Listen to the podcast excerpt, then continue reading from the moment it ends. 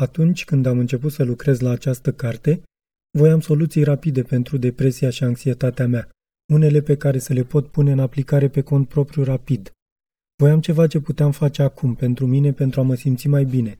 Voiam o pastilă, iar dacă pastilele nu funcționau, voiam ceva la fel de rapid ca o pastilă. Dumneavoastră, cititorilor care ați ales o carte despre depresie și anxietate, probabil că vreți același lucru.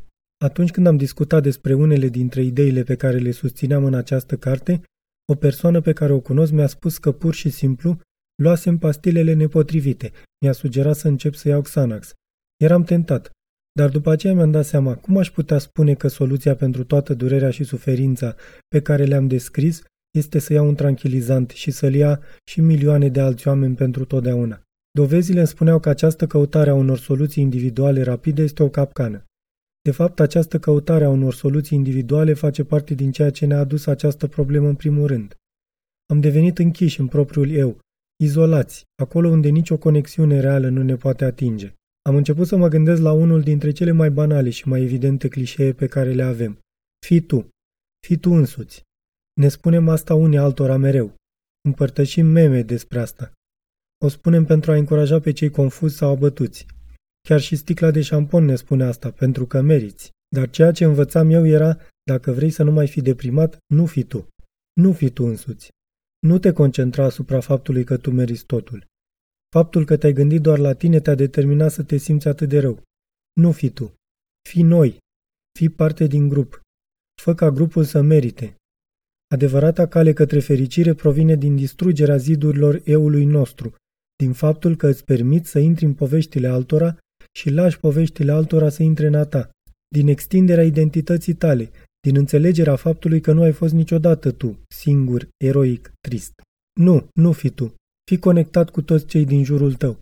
Fă parte din întreg. Nu te strădui să fii persoana care se adresează mulțimii. Străduiește-te să fii mulțimea.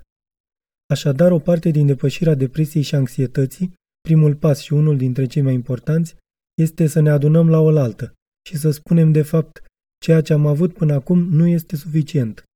Viețile pe care suntem forțați să le trăim și cărora li se face atâta propagandă nu ne întrunesc nevoile psihologice, de conexiune, siguranță, colectivitate. Cerem mai mult și ne vom lupta pentru a avea mai mult împreună. Cuvântul cheie din acea propoziție și din modul cum au gândit ei este noi. Lupta colectivă reprezintă soluția sau cel puțin baza acesteia. Sunt conștient că, în anumite librării, această carte va ajunge în secțiunea de cărți de autoajutorare. Dar înțeleg acum că întregul mod de a gândi face parte din problemă.